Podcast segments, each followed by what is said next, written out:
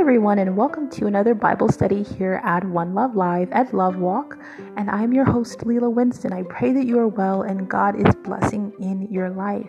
Today, we are going to go into the Word of God as we always do so that we can practically apply it in our everyday lives and also so that we can accomplish the purpose of our lives.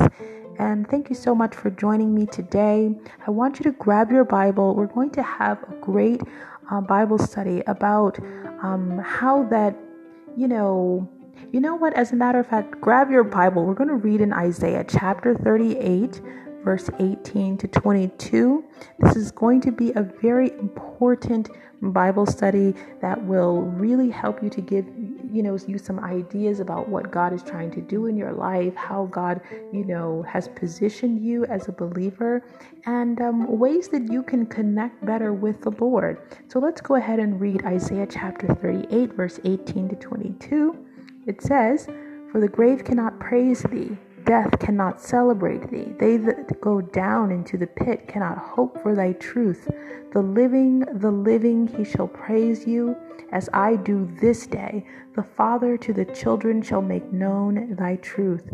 The Lord was ready to save me. Therefore, we will sing my song to the stringed instruments all the days of our life in the house of the Lord. For Isaiah had said, Let them take a lump of figs and lay it for a plaster upon the boil, and he shall recover. Hezekiah also had said, What is the sign that I shall go up to the house of the Lord? So I think this is a great scripture.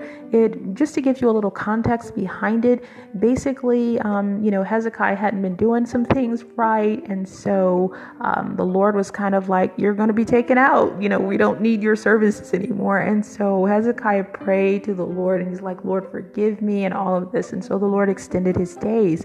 So this is kind of his song. This is Hezekiah's song, and I think this is a beautiful song and when people are so grateful and thankful to the Lord, like Hannah's song, and there's so many others, David's song, when Jonah's song, when they were delivered from a difficult situation. And so we have to remember that glory, um, the, the kind of glory of repentance and deliverance. There is a glory in repentance and deliverance. Yes, things can change, things can turn around, things can be, be- better. And what we learn from uh, this particular anchor text is that God delivers. God delivers, and He will deliver. And we also learn that Hezekiah worshiped God in his deliverance. When you're delivered of anything, if you can think back in your life, you need to thank God about that. You need to worship God about that. You need to be thankful for Him for all of your days. You know, if you can think back to a time when God helped you out of a difficult situation, I want to ask you are you still thanking Him about that today? If you're not, you should be. You should be thanking Him every day for it. You see, the living and the delivered may only praise God and not the dead.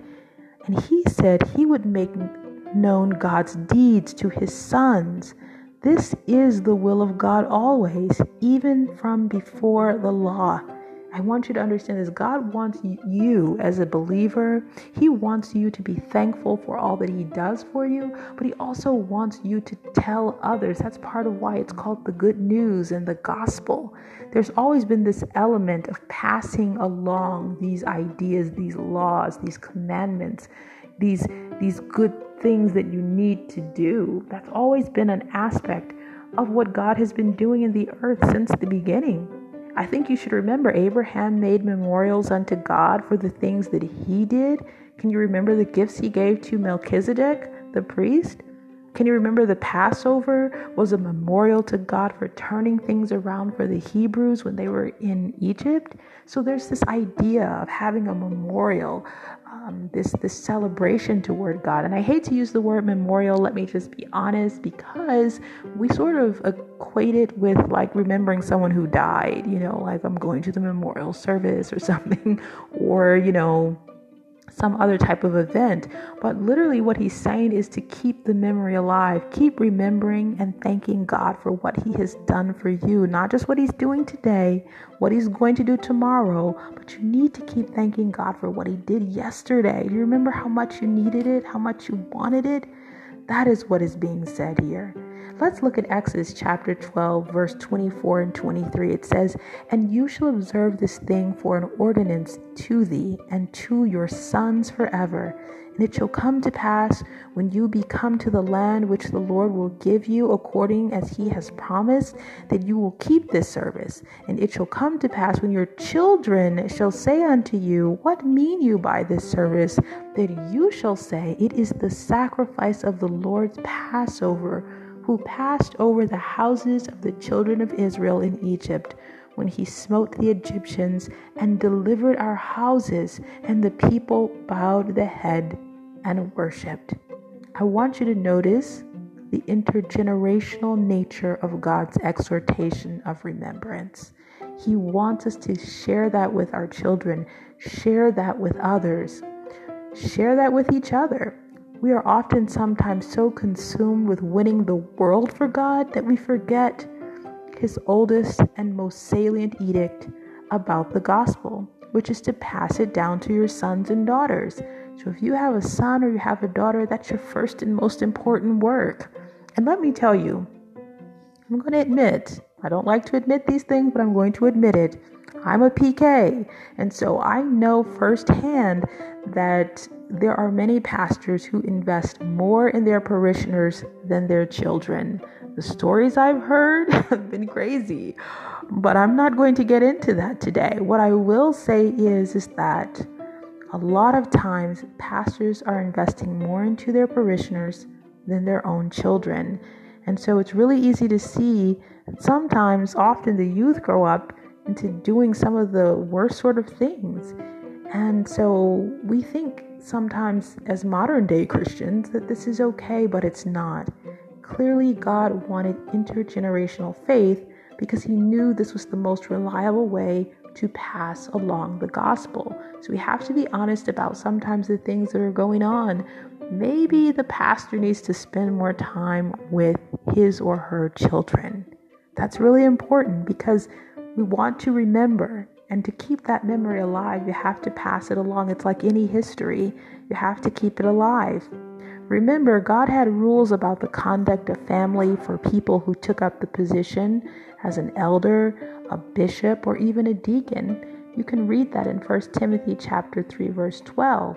And I'm just going to read it briefly here for you. It says, "Let the deacons be the husband of one wife, ruling their children and their own houses well.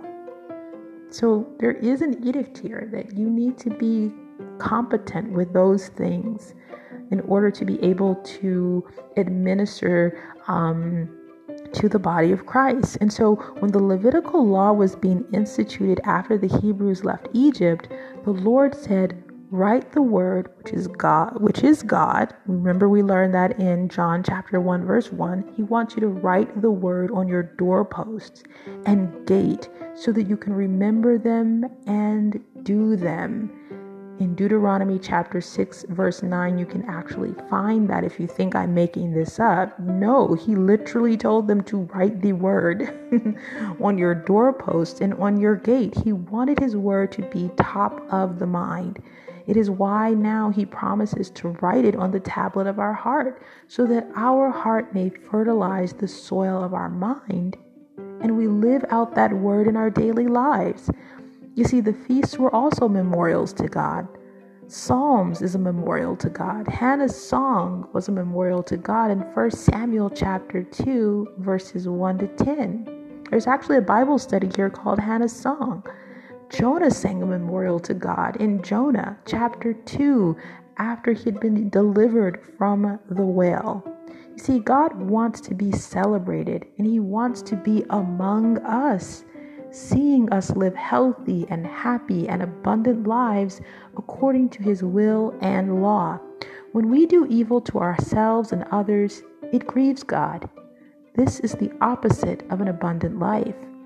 He is the God with us who loves us and wants our praise and worship. God actually wants us. So repentance is always possible as long as you have life. He is considering everything and He is always open to hear. His mercy never ends. I want you to note in Hezekiah, when we read in uh, Isaiah uh, about Hezekiah, I want you to notice in verse 21 that Hezekiah asks the Lord for direction. And that's where we actually stopped reading, where he says to the Lord, you know, kind of, what do you want me to do? And the reason this is so significant in this specific section of, of uh, verses is because he had been going in his own way, and now he was asking God. And so we must go in the way that God wants. And repentance is to turn from one way to another more specifically from our way to God's way, from sin to God's way. So when God delivers you, when He does anything good for you, when He turns it around, you want to know how do I do it your way? We know God wants us to turn to His way and He will abundantly pardon. It says that in Isaiah chapter 55 and 7. Not that He will pardon you, but He will abundantly pardon you and have mercy. But we must make the commandment to change, uh, the commitment to change when we know that we've gone wrong. God's long suffering does end, unfortunately, even if His mercy does not. Who knows if this is your last chance to repent and make things right with God and those who you've hurt? God is always ready to save you.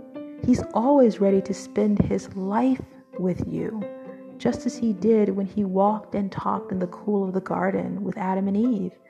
God wants you. Yes, God wants you. God wants us to make known that truth to everyone, even the generation coming after us. He wants us to spend time with Him like Adam did in the cool of the garden. He wants us to be glad to be with Him. You know, sin came, and then mankind began to hide from God or try to forget God. But God is to be celebrated and rejoiced over. He's your most faithful friend and your best cheerleader. He always sees the good in you and gives you your next breath. Learn to celebrate God and think on Him, and it will rejoice your heart. Look what it says in Psalms chapter 33, verse 21. It says, For our heart shall rejoice in Him because we have trusted in his holy name. You see, in fact, Hezekiah, when he made his plea to God, he used praise as a reason why God should keep him alive. He says, I do know what you have created me for, and I will give you the glory you deserve.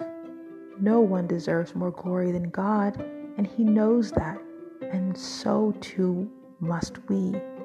I want you to celebrate the God who loves you, who wants you, and seeks to be among you. So, thank you so much for tuning in. I pray that you will take the time to study this word and really let it go into your heart and your mind and your soul to know that God wants to be remembered by us. He wants us to celebrate Him, and we can do that he wants us to glorify Him and He also wants us to be obedient and do His will.